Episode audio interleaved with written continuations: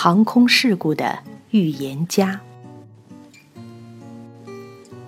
一九七四年三月三日，土耳其航空公司的 DC 幺零型喷气式客机坠落在巴黎郊外，机上三百四十六人全部死亡，是当时最严重的一次事故。令人费解的是，早在半个月前，美国的肖恩·罗宾斯。已对这次大事故做了详细预言。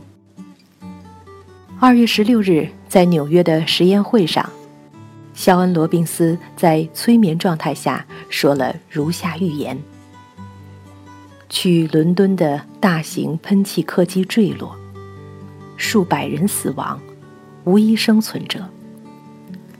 发生时间三月或五月。美国外交官夫妇。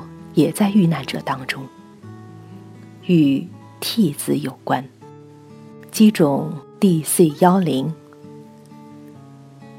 预言全部录了音。因为事关重大，吃惊的肖恩和他的朋友于十九日拜访了 FBI 纽约分局，向航空值班员提供了磁带，希望关注防止事故的发生。遗憾的是。有关方面并不相信这一预言，没有采取有效措施预防事故的发生。